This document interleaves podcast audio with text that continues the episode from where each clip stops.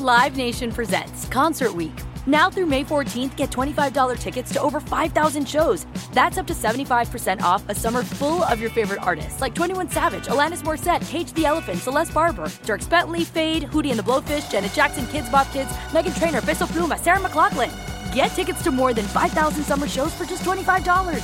Until now through May 14th. Visit LiveNation.com slash Concert to learn more and plan your summer with Sean Paul, Sum 41, 30 Seconds to Mars, oh, and Two Door Cinema Club.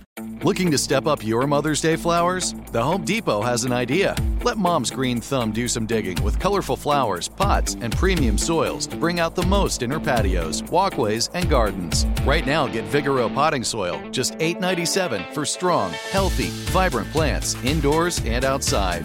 Shop our wide selection online and pick up your order in store and give mom the gift of a beautiful garden. Get Vigoro potting soil, just $8.97 at the Home Depot. How doers get more done. When you buy Kroger brand products, you feel like you're winning. That's because they offer proven quality at lower than low prices. In fact, we guarantee that you and your family will love how Kroger brand products taste, or you get your money back. So next time you're shopping for the family, look for delicious Kroger brand products because they'll make you all feel like you're winning. Shop now, in store, or online. Kroger, fresh for everyone.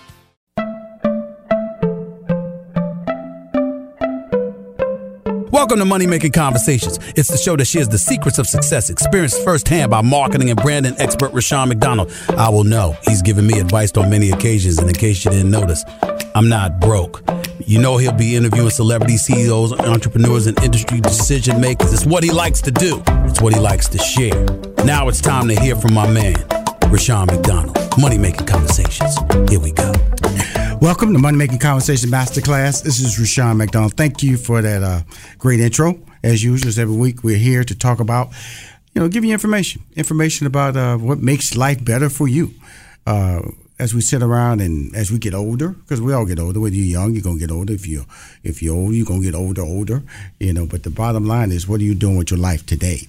And I, I sometimes I look at a recent uh, friend of mine who passed away, and it caused me to look at my life. Where am I at?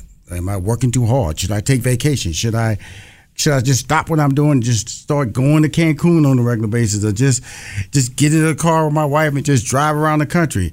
Death does that to you. It causes you to pause. It causes you to think about where you're going in life, if it's the right path, the path you should detour, or should you pivot.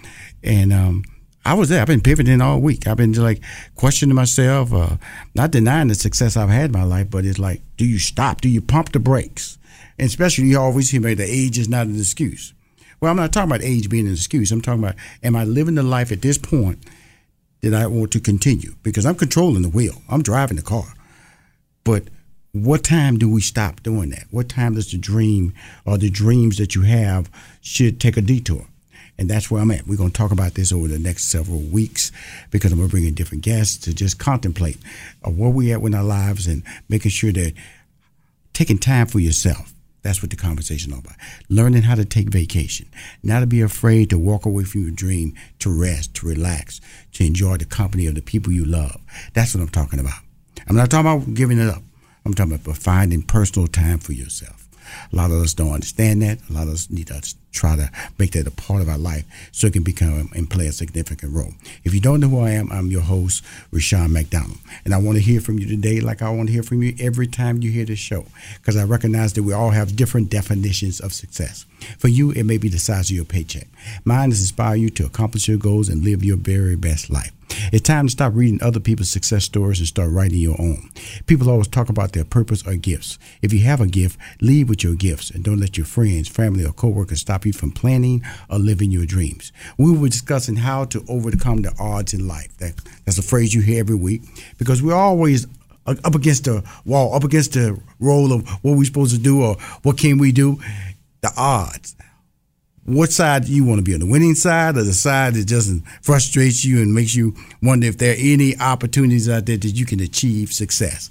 Well my guests on the show today represent people who did not let fear of change stop them from pursuing their dreams. Separately they're making a difference in the pastry industry and entertainment law profession. Our theme today is that There's no perfect time to start following your dreams. My my guest is an executive pastry chef, Padua player, also known as Sugar Chef. He is the youngest of seven children. He's been featured on WE TV's Platinum Weddings, was a competitor on Food Network's Sweet Genius and Holiday Baking Championship. He won the 2013 Capital Food Fights High Stakes Cake Baking, a cake battle in D.C., hosted by my man out of Baltimore, Duff Goldman. Following that success, he returned in 2014 and 2015 as the celebrity chef judge. I'm telling you something to be a judge, to go from a contestant to a judge, you got skills. Appeared on Cooking Channel's Cake Hunters in 2018. Television called on his sweet culinary skills once again as he appeared on Chopped Sweets on Food Network in 2020. Chef Player has appeared on many, many gourmet shows and has provided his sweet delicacies to countless celebrity clientele. Plus, he has a consulting service allows Sugar Chef to bring a cost effective and fresh perspective to your business. Please welcome to Money Making Conversation Masterclass, Masterclass, the one and only Sugar Chef. How you doing, my friend? Hey, Chef Rushion, how are you? Well, good. Well, you, did you put the word chef in front of me? of course I did. Oh, I'm, I'm tell you something. videos on social media, so I know I know you can throw down in the kitchen. Come on. Oh, okay, now, okay, now, now, sugar chef. Now, now, this is highly respected. You know, I you saw those credits I just read about you. This this is not about me, but I I will take that compliment because of the fact that, you know, I'm just a everyday kind of like guy in the kitchen. I do the Bundt cakes. I do the I can do all the sweet potato pie. I can do those down home southern dishes. But when you go to your website there is a 100% different converse, different conversation based on what I do and what you're accomplishing. I want to talk about that journey to your dreams and where it all started. You're the youngest of seven children. Did the baking start at home or was it something developed away from home? You know, it's funny, uh, Chef Rushion, when you gave me that introduction, I was like, who is he talking about? awesome. Talk about you. you. Know, after a while, it turns into work that you're happy you know, turns into work that makes you happy. Mm-hmm. But um, you know, starting out as you know, being the youngest of seven kids, you know, I I was always mom's sous chef in the kitchen, so I was snapping green beans. I was helping her to make her dinner rolls. She always made dinner rolls every holiday season. Right. I was helping her to make her sweet potato pie. I'm sous chef, so of course I naturally gravitated to being in the kitchen. I mean, the kitchen for most, for a lot of black households, uh, or households in general are, is like the heart of the home. So mm-hmm. I gravitated, you know, toward the kitchen, and, and and that's where I woke up my passion, so to speak. Now you know you you now like I said the, the website is what is it is sugachef.com. S U G A chef C H E F dot com. And when you go there, yes, like I said, uh, you know I'm well known for just just my cooking. I cook fast, but you cook with detail. I couldn't say. I apologize. Bake with detail. And where did that gift come from? Um, well, you know, I just being the youngest of seven, I always knew that I was creatively driven. Right. You know, early on in my career, when I was in high school, I thought for some reason I knew I was great with my hands. I just didn't know to you know at doing what. I thought at one point my sister's a doctor, a retired doctor and, in um, um, RN. So I thought at one point I was going to go back to school and be a dermatologist. And then my sister's like, Pod, you know, they have to go to school for many, many years. And I was like, uh oh, I don't think that's for me. Right. and right. then at one time, I thought I was going to be a carpenter. And then once I started doing that, that didn't excite me. Mm-hmm. Then um, one time I was in downtown D.C. with my mother. Um, she was handling some business downtown, and I wandered into a restaurant that had like paper on the windows and things like that, and I had to help Monistan. And I was always an industrious little kid. I always loved to have money in my pocket. So I wandered into the restaurant, and it turns out to be uh, one of the best restaurants in D.C. with a highly respected chef, and got a job washing dishes. And you know, when you're not when you're not washing dishes in the restaurant, they have you peeling, slicing, and dicing. Right. And then before you know it, I started doing prep work, and then after that, you know, I would always bring in things for the pastry chef to try, like you know, back then I couldn't make a biscuit to save my life, but I would always bring in like, you know, banana bread mixes and things like that. And she was like, you know what, Pod, why don't you just come in and help me on weekends? And so, you know, there, there, that's when it started professionally. We know it's interesting because I remember when my first job. You know, I was because she showed me how to use a scale. Right, right, right. And so yeah. that that those little things right there, like you said, you could make a biscuit to save your life back then. Now, what in your mind because because this is a super compliment to you and anybody I see in competition. Because you you you you you made me feel good because you said Chef Rushion. Okay, made me feel good. But to go on TV and and to cook spontaneously like that, that's a gift. That's a talent why do you ever get unnerved at those requests or those competition shows? What um, what separates you from a person like me? And I say that, and I'm not saying I'm a bad person. I'm just saying you got a special skill. There's a Michael Jordan, and that's another guy. You know what I'm saying? So, or another ball uh-huh. player. You are special. What what what's that separating ingredients that's making you who you are, Sugar Chef? Um, I don't know if I'm any different than you. I just think that sometimes um, you know, life and our life takes us in different directions. And for me, I've always been passionate about pastry. I've always been passionate about learning more, challenging myself, um, you know, trying to elevate my skills to the next level. Um, studying, you know, I'm always reading cookbooks. I'm always watching videos. I'm always taking classes to increase my skills. So I don't think there's much of a difference between me and anyone else. It's just that um, you know, when you push yourself to, to go to the next level and when you just like, like, you, you just got to push yourself. I think that's the only difference. You know, sometimes, uh, everyone has their own gift or, you know, things that, that they're really super talented at or, or passionate about. Mine just happens to be pastry. Some people are great at music, but right you know, mine happens to be space. But but but along the way, Sugar Chef, when did you realize you know, like like you know you're good in the kitchen, you're good in the in the restaurant. When did you start realizing that? And I just want everybody to hear that that's listening to this show because there's a lot of people out there who are talented, who sometimes like you are very humble in your skill but you know you're very gifted because guess what? They're not just putting people on shows, and you're not just winning contests because they like you. It's because you're beating competition based on other highly skilled people who want to win and want this honor of being named champion. When did you start? When you when you start noticing people you were separating yourself from other people who are around you? Um, I think, um, I think when I, not necessarily okay for for someone like me, I just think when I get repeated customers, like I have some clients that, um, you know, I I may do their wedding cake, and then next thing right. I'm doing their first baby's cake, and next thing I'm doing the second. So when people, when just like everyday folks, or when people repeatedly call me, and I like it's like we're best friends because I kind of follow them on their journey. It's like I have some clients that you know, like I said, I made their wedding cake and I made their children's first birthday cake and so on and so forth. So when I follow, when when certain clients, I follow them throughout their life. I'm just like, okay, I think I'm doing the right, I think I'm doing the right thing. Mm-hmm. But also, I'll say, as Oprah says, an aha moment for me was many years ago. I was just doing a um, just doing a delivery for a particular client. I mean, I'm, it was a, a, a congressperson, and um, next thing I know, I got a letter in the mail, and I'm like, "Who is this?" I thought I was being drafted. I mean, I don't date, but I'm being drafted. And then the letter was from back then. It was Vice President Biden. I was just like, I kind of dropped to my knees. I thanked the Lord, and tears came to my eyes because I'm like, and I called my mom screaming. I'm like, "Mom, I'm like, I got a letter from Vice President Biden thanking me for my dessert." And um, so I've had many moments like that that really kind of solidifies that I'm on the right path um, in my life that um, I'm taking this journey, not taking this journey alone. I have a lot of people to thank, a lot of people whose shoulders I'm standing on, like people like you, who I admire and I respect, thank and you. that push me to the next level. So um, I think that when you have moments that you know, just you're following people throughout their life, and let's just say it may be something as simple, like you said, a, a pound cake or bread pudding or cupcakes or whatever when people take you along in their life, I think that's when that's when I realize that okay, I'm doing the right thing. Or I get a phone call from someone that I've, you know, maybe someone that I've always admired, or you know, sometimes, you know, just you're connected with people, and someone picks up the phone and say, "Hey, can you do this for me?"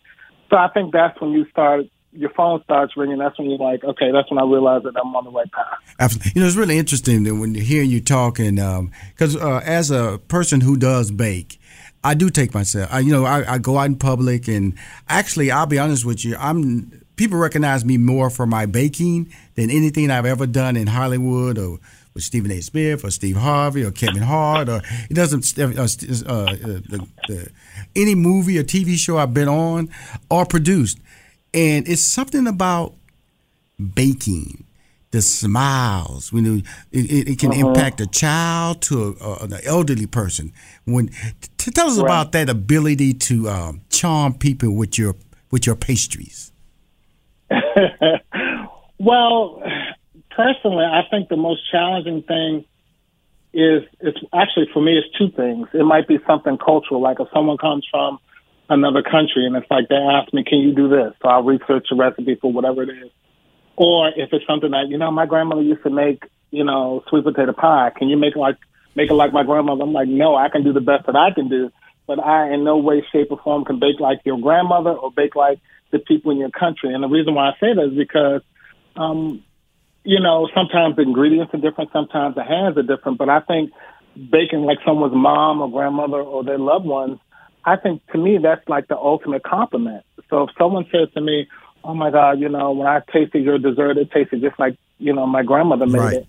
And to me, that's a, that's the, the highest form of compliment, uh, you know, that's the highest form of, uh, to me, simply because, you know, that those hands are blessed. I know. Grandma, I, yeah. granddad, mm-hmm. whoever put so much love into their stuff. So to me, that's like the highest compliment that I can receive. You know, um, I, have been there. I've been there, Sugar Chef, and, I, and all I can say is thank you because all I've done, all I'm doing is being me, and all you're doing is being yourself when you are being able to right. sit down in that in that kitchen and being able to. I would tell people about baking. Baking is is something you can't watch TV, and you better not be playing music because if you make a mistake, you can't fix a cake once you messed it up. You know, you can you can nope, fix a steak, you can fix some soup, put some extra salt, some extra pepper, put some food in there. You can fix things you cook. But you make a mistake when you bake, it's done. We'll, we'll be right back. We'll, we'll, talk about this, but also want to talk about your um your consulting service because this is Money Making Conversations Masterclass. We want to get into the business side of the baking world. We'll be right back with Sugar Chef, world champion, Sugar Chef. We'll be right back with more Money Making Conversations Masterclass with Rushion McDonald. You are now tuned into the Money Making Conversations Minute of Inspiration with Rushion McDonald. Hi, I'm Rushion McDonald from Money Making Conversations Masterclass with your daily Minute of Inspiration. This week I sat down with the host of the History Channel series, Adam Eats the 80s, food author and culinary entrepreneur Adam Richman. He talks about the importance of getting familiar with success, but also getting familiar with the steps necessary to get there. Uh, Bill Maher once said, We live in a guitar hero culture where everybody wants to play the solo, but nobody wants to learn the chords. Yes. And I think that uh, these are people that spent time in the trenches, and you don't realize how much sweat equity. You know, people hear about the success, but they don't really pay attention to what it took to, to get there. And um, I think that that's that's the coolest part. If you want to listen to this full interview with Adam Richman, it's available on moneymakingconversation.com. As we get in the second part of this interview, uh, you have your own line of uh, gourmet desserts. Uh, you have sweet delicacies that countless celebrity clientele have uh, dined on. Uh, how can we get in touch with you, Sugar Chef? Um, the best way is through my website or social media. I'm everywhere. Uh, website is www.sugachef.com. Um, sugachef.com. On Instagram, I'm sugarchef, S-U-G-A-C-H-E-F. Facebook, I'm Sugar Chef Desserts. TikTok, what is it? Sugar Chef Desserts. Twitter, I'm at Sugar Chef. I'm my first name. I'm everywhere. Cool. So what, what's the goal here? You know, you you're out there. You you first of all, you know, when you get that first shot to get, be on TV, you know, you're always jazzed. Like you said, when you got the letter from that then Vice President Biden complimenting you on your your your, your food, your desserts, your your skills, you know, because all we we don't know where people think of it. Uh, the smiles help. The fact that when you put something down, it doesn't stay that long, that helps. And the fact that people keep complimenting you on it when you upload it on your social media, you get these likes or people follow you because of that. But what is the ultimate goal? Well, the ultimate goal is to, to fulfill people's life and make it sweeter one dessert at a time. Right. Uh, essentially, I would love to do more TV, more consulting, mm-hmm. uh, more branding opportunities. Um, my ultimate goal, I'm just going to say this from, your ears to your my, my mouth to God's ears is I would love to be the, the Carla Hall of baking. I mean, it sounds kind of cliche, but I just love everything about Carla. She's always down to earth. She's grounded. And I love the fact in terms of my eyes and what I see, and I met her quite a few times, and what I see on social media is that she cooks, she does TV, she does this, she does that. And I would just love to kind of navigate my career on that path. Well, Carla Hall, if you watch the Food Network, she is one of my favorite people, by the way, Sugar Chef. So you picked a person yeah. I consider a winner. Um, just a great yeah, interview. I've interviewed her twice on my show, Money on my okay. platform, Money Making Conversation Masterclass. She's a former model who just um, has a natural skill, just like you, and has turned that natural yeah. skill into a money making career based on what she loves. Mm-hmm. Something you've done, yep. turning your passion into purpose. Talk about that. Absolutely. Um, turning turning my passion to purpose. It's like I had to really sit down, sit down, and talk to myself and ask myself, you know, what am I passionate about? What you know, what can I do to make money to support myself? Pinpoint what makes me happy and what am I naturally good at? right. And everything pointed back to baking. So I'm just like, okay, I really need to do this. And from me being my mom's sous chef to me going to culinary school to me working and grinding all these years, working two, three different jobs, that's when I, I learned what my passion was. I awakened my passion with uh, different challenges uh, on TV. And, uh, you know, it's really about focusing, focusing your life and focusing on what you really want to do with it. And, you know, bacon was mine. Right. You know, here's the interesting thing, Sugar Chef. You know, when we, we hear the word passion a lot on this show, hear the word gift a lot on this show, and then we hear I, that I always tell people lead with your gifts because I never talk about money. The name of my Absolutely. show is Money Making Conversation because when you're talking about being on the uh, We TV's Platinum Wedding, that wasn't about money. When you was competing for, you know, 2013 Capital Food Fights High Stakes Cake Battle. That wasn't about money. It was about opportunity. When you was brought in on the cooking channel, exactly. Cake Hunters in 2018, again, that wasn't about money. That was about opportunity, building your brand. And so many people. I always hear, people always approach me, how much did they pay you? How much did they pay you? That has never mm-hmm. been at the forefront of my conversation based on opportunity. I hear you responded back me, you have a similar tone and a similar approach. Why is it important that people don't lead with the money, but lead with the opportunity? Well, I think with hard work and perseverance, the money will come. You know, I think once people see that, you know, you're about your business and once people see that you're operating on the same level, the money will come because people people will see that um, you know, people will see that you're you're about your business. People see your passion. People will will pay for your gift, and I think your gift will support you. People will pay for what you're great at. so um, you know, it, it was a natural transition for me because I'm a natural born hustler. Just being a black man coming from DC, we all have that hustle in this area. right, right. And growing up being the youngest of seven and being a growing up in a single parent household, my mother always worked, and she was a nurse and she took from nursing to doing this to doing that, and she always had a side hustle. So, um, you know, you're, it's always, for me, it's always about opportunities because the more opportunities that I'm blessed with and presented with, I try to take advantage of that, and the money will definitely come it would always follow. Yeah, before I went to break, I talked about uh, consulting services that you offer. Allow Sugar Chef to bring a cost effective and fresh perspective to your business. I, have sat down with people because people always wanted me to mentor them or they want to sit down and and, and, and, and consult them and try to you know, because everybody has different talents, so it's always that's a massive request. You know, can you guide me? Because mm-hmm. you know, you can have a singer, you can have somebody who dance, somebody who can act, somebody may be just a, a brilliant motivator, and so it always it, it consumes a lot of information, uh, a lot of my attention when people ask that because I know that the grand scheme of things. Now, as a consultant for restaurants, staffs, and recipe execution, how does that work, and how does one approach you, and how does one get in touch with you about that situation?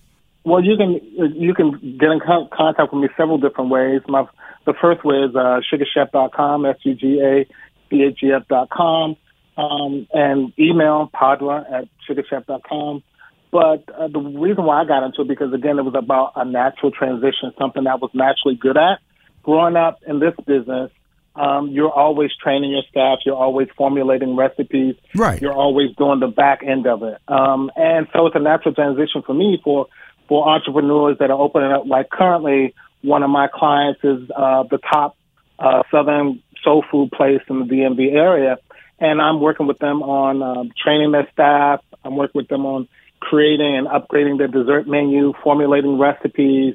I have some special events that I'll be working with them on. So um, it's more cost effective for a small business to hire someone like me. They come in, they pay me a fee. I, I either will train like maybe like a, a I won't say less skilled person, but I will train that staff on hand or that person that they that will be making the desserts. I will go in there and train their staff. I will uh, formulate the, the dessert menu for them. So it's more cost effective for them to do everything in house versus purchasing all the ingredients or purchasing product from other vendors. So um, it's always best to, to hire experts for them to go in and and, and make your you know your experience and a this is where now, do you do you uh, create a, um, a, a a booklet for them to follow? Because like we joked around earlier is that you can't change the game in the rest of, in, when you're baking you know because it just changes something. Like if it's supposed to use half and half it should be half and half if you're supposed to use, uh, you know, this type of milk or this type of sugar or this type of uh, est- extract, this is what it should be, or it doesn't change. What is the number one problem you get or you run into when you're training people based on your recipes that you're presenting? First of all, you have to have a baker's standpoint. If you're a savory person and you're trying to get into baking, you have to think, you have to change your thought, Right. thought pattern. You have to think with the baker's mind. You know, you can't deviate from an original recipe until you get to know that person or that you get to know that recipe. Mhm. My recipe, say for instance, if you're hiring me to do consulting for your restaurant, I want to train your staff and I want to build um, your recipe uh, file is um, I'm going to build your recipe file from scratch. So if you want, say, you want, hey, sugar chef, I want an apple pie. I want to show your staff how to make, uh, create a beautiful flaky pie crust, to make the filling, to assemble the pie, to bake the pie, what temperature it's supposed to be at on, you know, how to brush your egg wash, so on and so forth. I want to do everything from beginning to end, and I want to train your staff that this is the recipe. It is what it is, and you need to follow it to the T. Now, if they come in and they say, okay, well, we didn't have this, what can I use instead of that? I want to tell them, okay, if you substitute a recipe or substitute an ingredient, you will get different results. So um, I think the best is that you stick with the recipe until you really get to know it. And then if you have to deviate from the original recipe, just realize and also know that you will get different results in the end. So don't change anything until you get the okay from me or until you really get to know that recipe. That's really important to say that because, like I said, question? Uh, you answered it because, like I said, you know there are certain things you can change up, you know, but you you really have to stick to the plan. If you stick to the, if you try to deviate Yeah. the plan without understanding what you're making or baking, then guess Yeah. what? You have a walking, talking disaster. Live Nation presents Concert Week. Now through May 14th, get $25 tickets to over 5,000 shows. That's up to 75% off a summer full of your favorite artists like 21 Savage, Alanis Morissette, Cage the Elephant, Celeste Barber, Dierks Bentley, Feid, Hootie and the Blowfish, Janet Jackson, Kidz Bop Kids, Meghan Trainor, Peso Pluma, Sarah McLachlan. Get tickets to more than 5,000 summer shows for just $25. Until now through May 14th. Visit LiveNation.com slash Concert to learn more and plan your summer with Sean Paul, Sum 41, 30 Seconds to Mars, oh, and Two Door Cinema Club. The wait is over. The Chi returns May 10th on Paramount Plus, and the stakes have never been higher. Everything changes on the South Side when a new threat comes to power in the Showtime original series from Emmy winner Lena Waithe. Battle lines will be drawn, alliances will shift, and danger lies around every corner, leaving everyone to wonder who they can trust. Visit ParamountPlus.com slash The Chi to get a 50% discount off the Paramount Plus with Showtime annual plan. Offer ends July 14th. Subscription auto-renews. Restrictions apply. AI might be the most important new computer technology ever. It's storming every industry, and literally billions of dollars are being invested. So buckle up. The problem is that AI needs a lot of speed and processing power. So, how do you compete without costs spiraling out of control? It's time to upgrade to the next generation of the cloud Oracle Cloud Infrastructure, or OCI. OCI is a single platform for your infrastructure, database, application development, and AI needs. OCI has four to eight times the bandwidth of other clouds, offers one consistent price instead of variable regional pricing, and of course, nobody does data better than Oracle. So now you can train your AI models at twice the speed and less than half the cost of other clouds. If you want to do more and spend less like Uber, 8x8, and Databricks Mosaic, take a free test drive of OCI at oracle.com slash strategic. That's oracle.com slash strategic. oracle.com slash strategic. Right, right. It's going to bring you different resu- different results. It's like anything else. If you if a scientist gives you a formula to follow, you need to follow that formula until you get to know it and until you understand what every little ingredient what it does to the to the recipe itself. You have to understand what the ingredients do, and if you change it, it's going to get you different results. As we, as we SugaChef, as we close out this uh, interview, uh, one of the questions that you submitted was transitioning your love affair into a moneymaker, and I wanted you to just Mm-hmm. talk to my audience about. That's what you're doing. That's what you're doing every day. In when you wake up, it's like this is what you love to do, and now you've been able to create a, a way of living off of your love affair. It was not easy to do, but it was. How many people kind of like told you it wouldn't happen or felt that this was something that you you know this is not a career for you how many naysayers did you have to brush off your shoulder brush off your back to be where you are today well, you know what? I try not to follow on those follow or think about those naysayers because those naysayers kind of fuel my passion to, to go harder and to push myself further.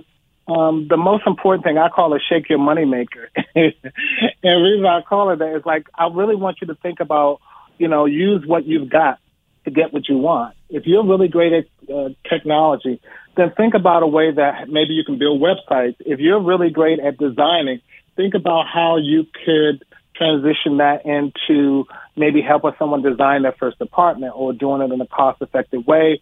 Or you take a person shopping and say, okay, I'm going to take you thrifting and we have a hundred dollar budget. This is what you can do.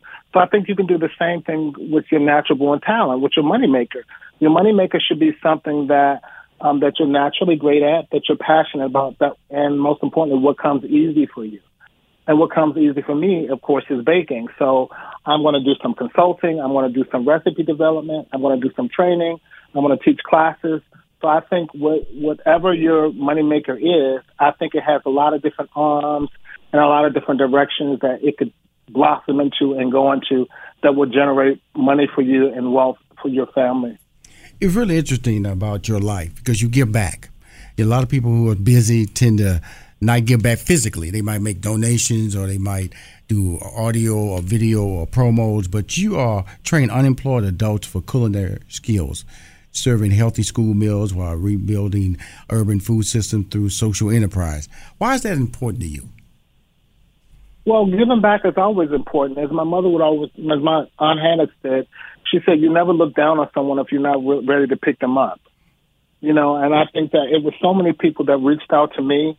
I mean, I was a little a little brown kid coming from um, a housing development in Northeast DC, and I had so many people that didn't look like me to invest in me. And it's just been always one of my mantras and one of my purposes in life is to pour into other people and pour into people who may not have otherwise had the opportunity or have someone to to do do that for them. So it's always been, um, you know, one of my purposes is, is to pour into folks, and I, I really enjoy it. I mean, it's nothing like training someone or teaching someone how to make their favorite dessert, or challenging them if they want to go into the culinary field, teaching them how to make, you know, how to make a dessert maybe from one of their favorite restaurants, something on the menu. So um, it's it's it's you know, it's just heartwarming for me to give back. So that's why I give back. Awesome. I want to thank you for coming to SugaChef. I want to thank you for taking the time. And first of all, I want to thank you for calling me a chef. That is, I appreciate it, Rushion. I appreciate it. Anytime you want to promote something that's coming up on your show in the, in your career opportunities, please, please don't hesitate to contact me because I am a fan and uh, I really appreciate this interview because you shared with us the other side, the other side of the table, as I like to call. Wait, Rushion, I'm looking forward to your next guest because I think he has the Midas touch. So I got to listen in on that. but don't go nowhere because that's I my. All right, he's a Hollywood. He represents Thank Hollywood's black excellence. I appreciate you. Thank you. Come back soon, okay? Thank you so The. Sugar Chef, sugachef.com. If you want to see his work, if you want to understand why he has allowed himself to take his gifts and turn it into a money making opportunity. We'll be right back with attorney Ricky Anderson. He moved from HBCU to another H, Hollywood, and he's winning in both areas. He is a man who develops and works with a lot of black excellence in Hollywood. Be right back with attorney Ricky Anderson. You are now tuned into the Money Making Conversations Minute of Inspiration with Rushion McDonald. Hi, I'm Rushion McDonald from Money Making Conversation Masterclass with your daily minute of inspiration. This week I sat down with counseling psychologist and sports mental health expert Dr. T.M. Mosley. She talks about the importance of changing the conversation around mental health and getting rid of surrounding stigmas. Many of the aspects of mental health uh, have been heavily stigmatized. Mm-hmm. And for us, we want to change the game and change this conversation we don't get to peak performance if we don't take care of ourselves. If we're going to do things to make sure our bodies are well, we have to do the same things for our minds. So there's a common misconception that when I say mental health, it's conflated with mental illness or mental disorder. And that is not the case. Um, everybody has mental health like they have physical health. And we've got to do things to make sure that we check in. If you want to listen to this full interview with Dr. T.M. Mosley, it's available on moneymakingconversation.com. I want to thank the incredible SugaChef for coming on the show, just just sharing us his side of the the table. Where he uh, first of all, he called me a chef, so I'll never uh, forget that moment being called officially by an executive pastry chef, an actual chef. So that's a compliment that's going to go a long way in my life. But my next guest, I had to really, really dig deep to get him on the show. He doesn't do many interviews probably because he's really, really busy. It's attorney Ricky Anderson. He's a proud graduate of his of HBCU where he started his professional career doing a regular nine to five, just like I was doing at IBM. He was at another company that he'll share with us when he when his interview starts, because everybody told him he was being successful. Great, keep going down that track, but that was not what he wanted to do in long term. When he left to be successful, he stayed in Houston, Texas. He didn't have to go to Hollywood. He didn't have to go to New York City to be successful. While becoming one of the top entertainment entertainment attorneys in Hollywood. Large roster of clients, including anybody from Steve Harvey to Cassi Davis to Isaiah Washington, Monique, Rickey Smiley, Yolanda Adams, and many, many more. And he has taken time to become an adjunct professor at the Thurgood Marshall School of Law since 1998 at Texas Southern University. His lecture topics include entertainment law, music industry contracts, and trial preparation. In 2014, he was inducted into the Black Entertainment and Sports Law Association Entertainment Attorneys Hall of Fame. Please welcome to Money Making Conversation Masterclass, Attorney Ricky Anderson. Rushion McDonald, how are you? Pretty good. You know, uh, at the very top, Rick, of my show, they always put disclaimers. They say, you know, he might represent this person. Uh, he might, uh, he might know this person. I'm gonna let everybody know. I do know Ricky Anderson. We you do, and I, I say that very proudly because um, I learned a lot, and and a part of this business that's so so successful, being successful, is the ups and downs of it, Ricky, and it's important to have that support group. Tell everybody how important that support support group support group has enabled you to sustain yourself in this business for so long. No, thank you, Rushion, and that, that's a good question, and that's a very important element and it's really success comes with teams. They just it really does. I mean, many times you'll kind of um, you know, I, I guess polarize one of the parties, and that's what you know our business model is. You know, you've got the celebrities, you've got the athletes, and they're more polarized than the group that's around them. But when you look at that long-term success, it's because they've got a great team around them, be it agency, be it management, be it friends, and particularly lawyers, because you know, we've got to dot the I's and cross the T's from a legal perspective. And that's really what our industry is based upon. It's an agreement. And the best agreement is a written agreement. And so it's very important that you have someone that understands it, knows the importance of it. And many times, maybe your audience will think, well, this is in the contract. Well, it's just as important. What's not in the contract? And we've just always got to be mindful of that. And, and that's one of the reasons I proudly say I'm a double HBCU grad um, from Prairie View A&M University, and then my uh, law school uh, Juris Doctorate I earned at Thurgood Marshall School of Law, where I've been lecturing for the last quarter of a century. Now, when you talk about what you've done as a professional, and you talk about what you're doing in academia, training people, what brings you the biggest level of happiness?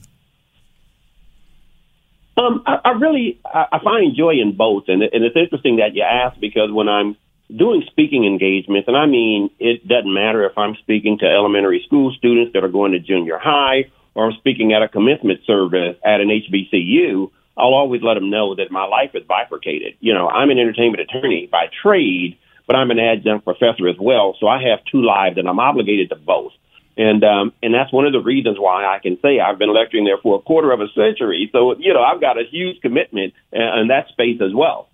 So uh, both are just uh, as important to me because both make me better at my job. Right. Lecturing and getting the energy from those young audience, those students in the auditorium every Monday keeps me sharp because they challenge me. But our industry is ever changing, Rushion McDonald, and we've got to be aware of the nuances with this technology and the way the content is delivered and protecting rights that's really out in the social media space and out in the digital space and streaming and so forth. So that's the up to date, if you will.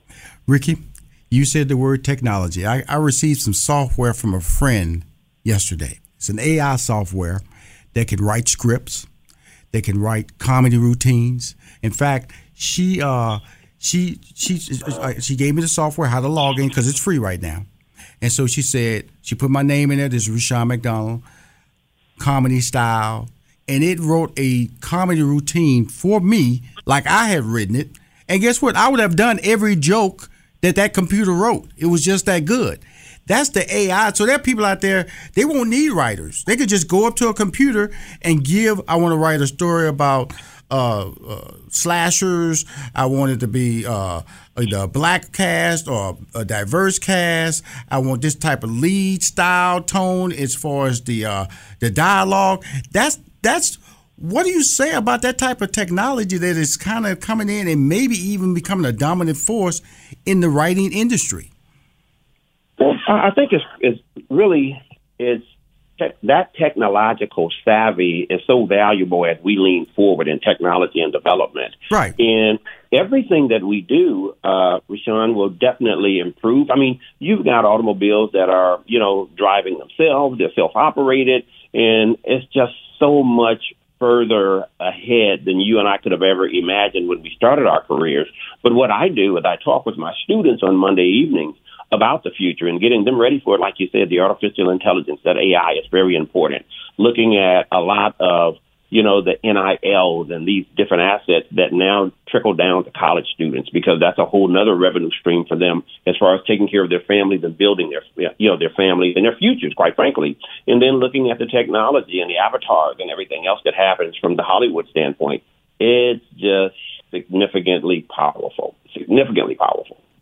Right, and that's why I remember several years ago. I remember when they did a movie with you know, characters who were just they were built. They were built characters. They were animated characters, and the movie went nowhere. I mean, it didn't even get out the box office. It, it, it, opened as a nickel, as they said uh, comically. But now, because of, of, of video games being so lifelike, and then you see a movie like let's say Avatar. Avatar is, uh, is they say up front that's a it is it's animation, and so we now have a game where you represent real actors, you represent real act or real writers, and stand-up comedians, and and people who sing. And are you preparing them for the next step, or that's not your job responsibility?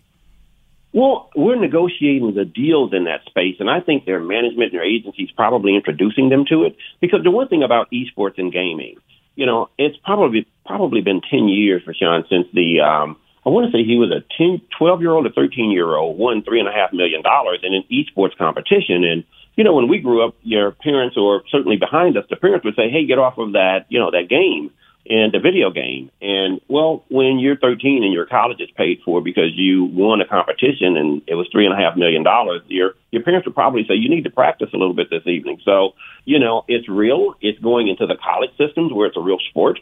And um, so when you say this technology is really moving us forward, that's exactly where it's going. You know, you've got these celebrities that actually their name, likeness, and image as a R and B you know, music right. um, artist or a television artist. Well, they could actually have an animated um, image that's just as valuable, depending on how it's played in esports or if it's going to be an NFT, and you generate revenue that way. So all of this artificial intelligence and this technology, you know, sort of colliding together is a totally different revenue stream.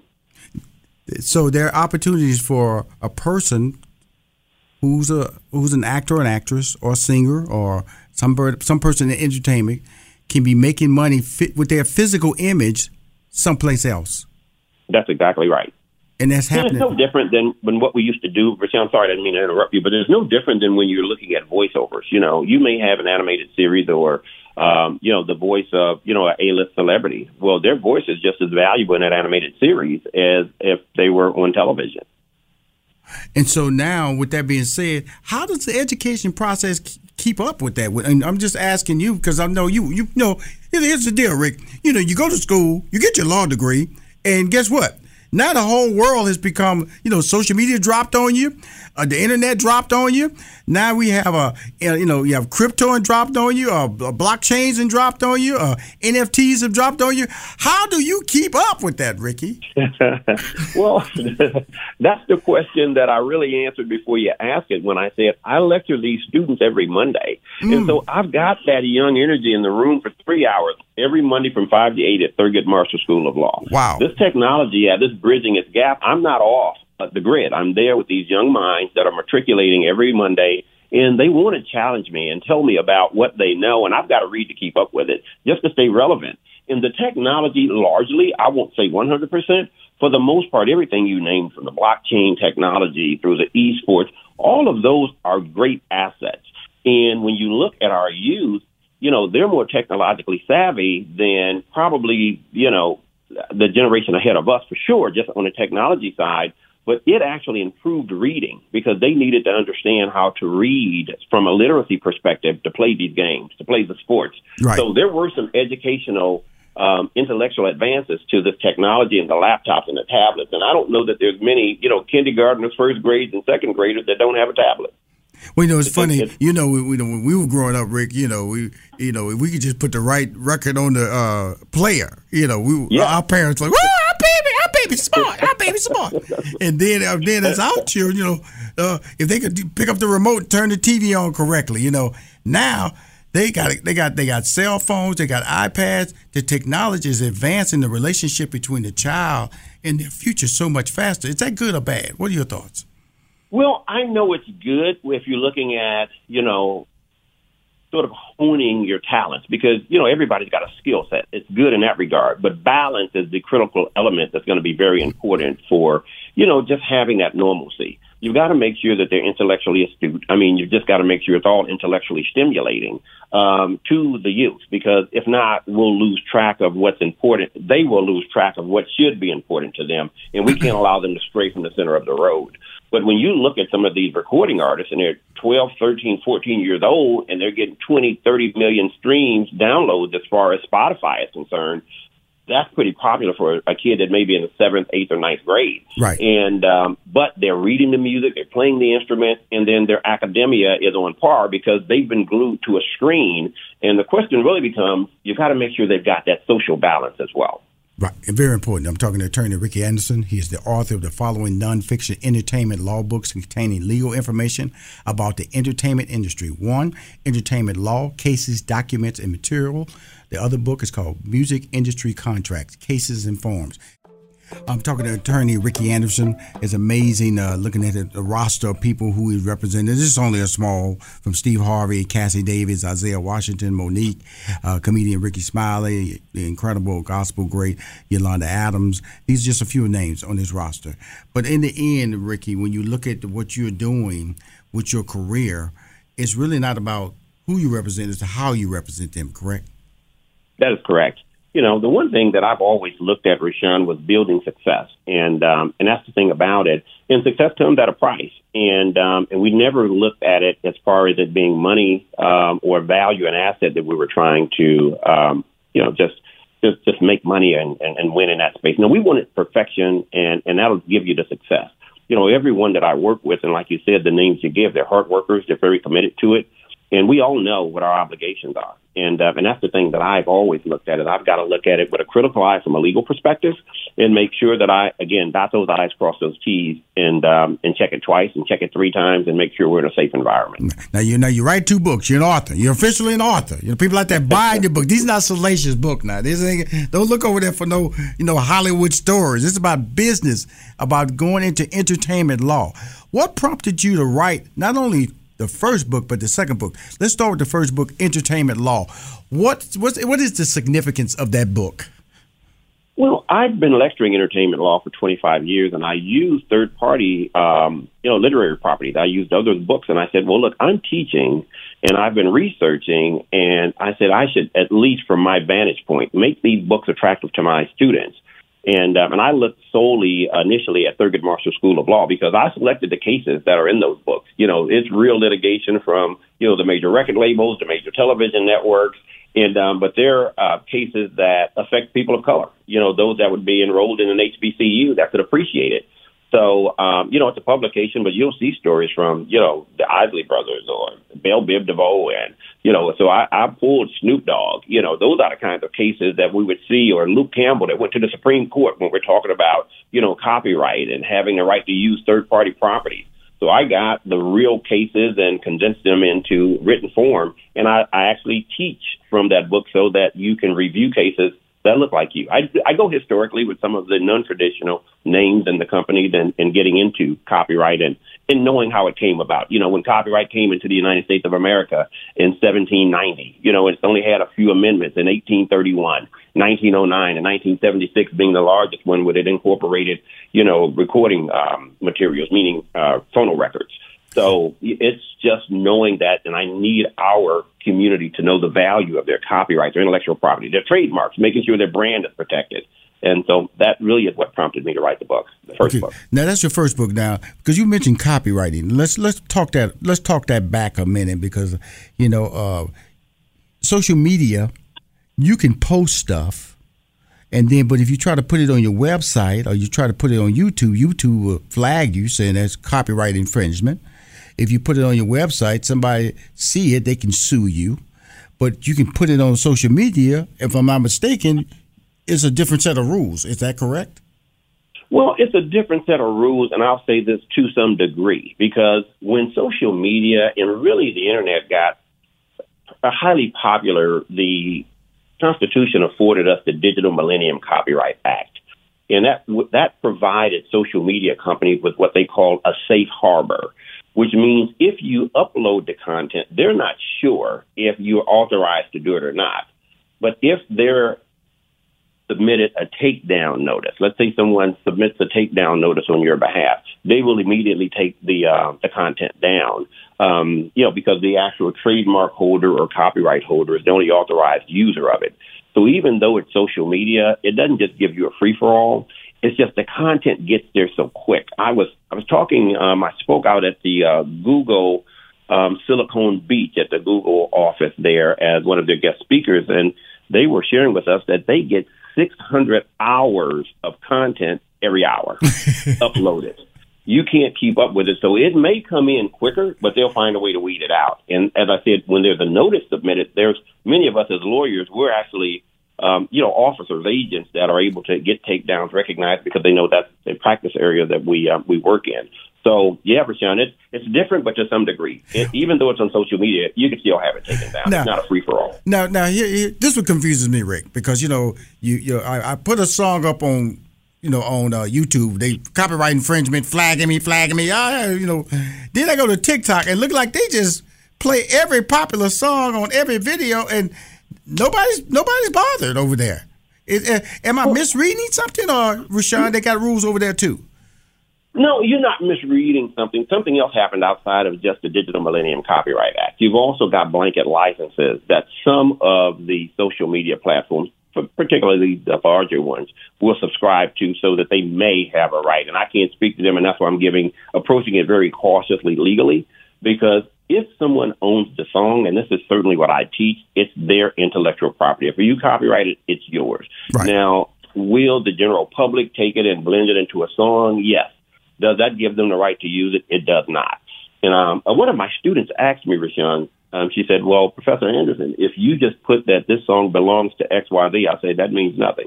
They still own it. They have a right to take it down. That does not give you a free for all to kind of take advantage of the music. So the rights holders are the rights holders, regardless. But you do have so many, you know, social media um, users that'll take the music and they'll put it in the background of their dance, you know. And as I said, when they're uploading 600 hours per hour, that's pretty that's pretty robust and it's pretty great. You know, that, that's uh, a tough one to grasp and get processed. So doesn't make it right. Do they do it? Absolutely. And uh, and can it be taken down? The answer is absolutely. The rights holders own their intellectual property. It does not mean because you're in social media that you have uh, a right to use it. Cool. It's so many people that are building mass following on TikTok. Uh, you know, I have a, I think almost sixty thousand followers on TikTok, and then I read, you know, where the Attorney General saying, "Hey, I would advise you to be on TikTok." I read where there various government offices are saying you can't use TikTok on any of the office equipment or uh, office related uh, uh, mobile units that you're being given. What are we missing? Am I missing something? Well, because it's a national security concern, and when you've got your personal information that's being utilized in places that you're not even sure of, you know, you're thinking it's only TikTok but it does not limit who has access to that depending on who the partners are with that corporation or any other social media. I won't single out TikTok. But your information as you post it, you know, it becomes public. And I mean, and once it's in that social media space, it's there forever. And um, so you just want to be mindful of that. And I think now we're a lot more cautious about national security just because of the state of affairs uh, worldwide. I mean, you know, we're back where we've got we're seeing everything from wars to um, you know, spy balloons circulating around the country. So I won't get into the politics of it, right. but I represent to you that there is a concern from a national security perspective because that vitally vital data is being placed in TikTok and Facebook and Twitter and Instagram and every place else. And um, and that information is crucial. And also, you're just not sure who's utilizing that information and for what purposes. Well, you know, the thing about it, uh, first of all, thank you for uh, taking me to class today, uh, Attorney Anderson. I feel that uh, I've gained some degree of knowledge and growth in this interview here. But the most important thing is that when you're recognized by your peers, inducted into the Black Entertainment and Sports Law Associate Entertainment Attorneys Hall of Fame, what did that do to you?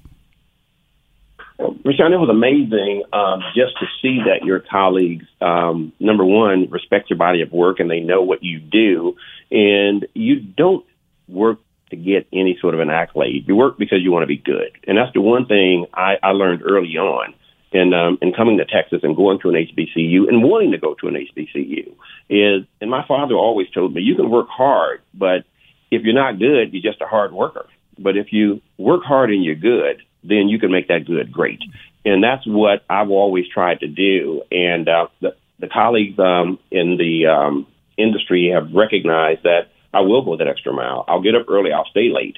And um, and I'm also a friendly competitor. You know, I'm here to make sure that we all win. And um, and it just like I said, it, it's one of those moments where you'll say, okay, you know, that means so much to you um, that it becomes priceless, but it lets you know that you're doing it right and your colleagues recognize that. And when you look at the, uh, the, the BESLA Hall of Fame, and for most of the lawyers in this country that practice entertainment law, um, in the Hall of Fame, I'm the only one from Texas. Right. And uh, wow. you opened Congrats. it up talking about me practicing entertainment law, you know, from the state of Texas, and um, it's a rarity. And um, and Rushion, if you know when you encounter that challenge, you know you'll hear many many stories saying that you got to move to L.A. or New York, Atlanta, Chicago.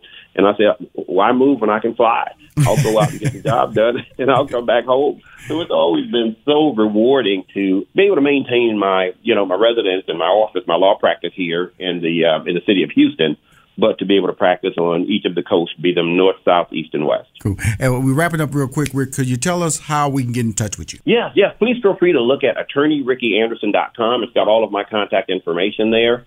And um, I welcome, you know, anyone that uh, may have a question. You know, I am a professor. I like ask, answering questions. So attorneyrickyanderson.com. Shoot me an email. And then um, certainly put money making conversations in the subject box so I'll know uh, what it's regarding. Happy to assist, Rushion. It's been a pleasure, man. As host of Money Making Conversations Masterclass, Rushion McDonald is uniquely positioned to provide a step by step, easy to understand blueprint because it's time to stop reading other people's success stories and start writing your own. The show, Money Making Conversations Masterclass, interviews CEOs, small business owners, influencers, and celebrities. They share financial and career success tips that you can only hear in the Money Making Conversations Masterclass show. Live Nation presents Concert Week.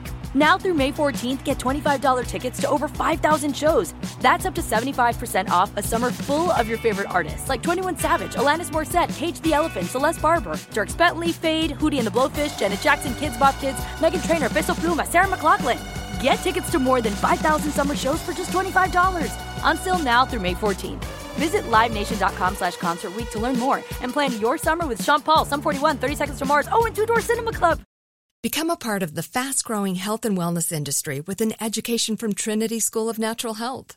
Trinity graduates can empower their communities through natural health principles and techniques, whether they go into practice to guide others toward their wellness goals or open a store to sell their favorite health products. Trinity grads are equipped to change lives with 19 online programs and flexibility to fit your busy schedule, including the popular Certified Natural Health Professional. You can get the training that helps you turn your passion into a career.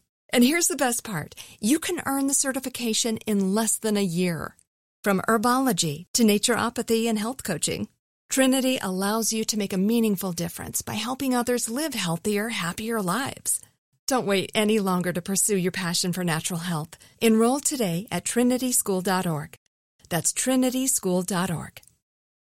If a new house is on your wish list in the next five years, grow your savings faster and experience your dreams with an Ohio Homebuyer Plus account from Kemba Financial Credit Union. A savings account specifically designed to save for a new home where you can earn 7% APY, a $500 matching bonus, and a $1,500 mortgage closing cost credit. Learn more at Kemba.org. Offer expires March 31st, 2025. APY equals annual percentage yield. Restrictions apply. NMLS 292230. Equal housing lender. Federally insured by NCUA.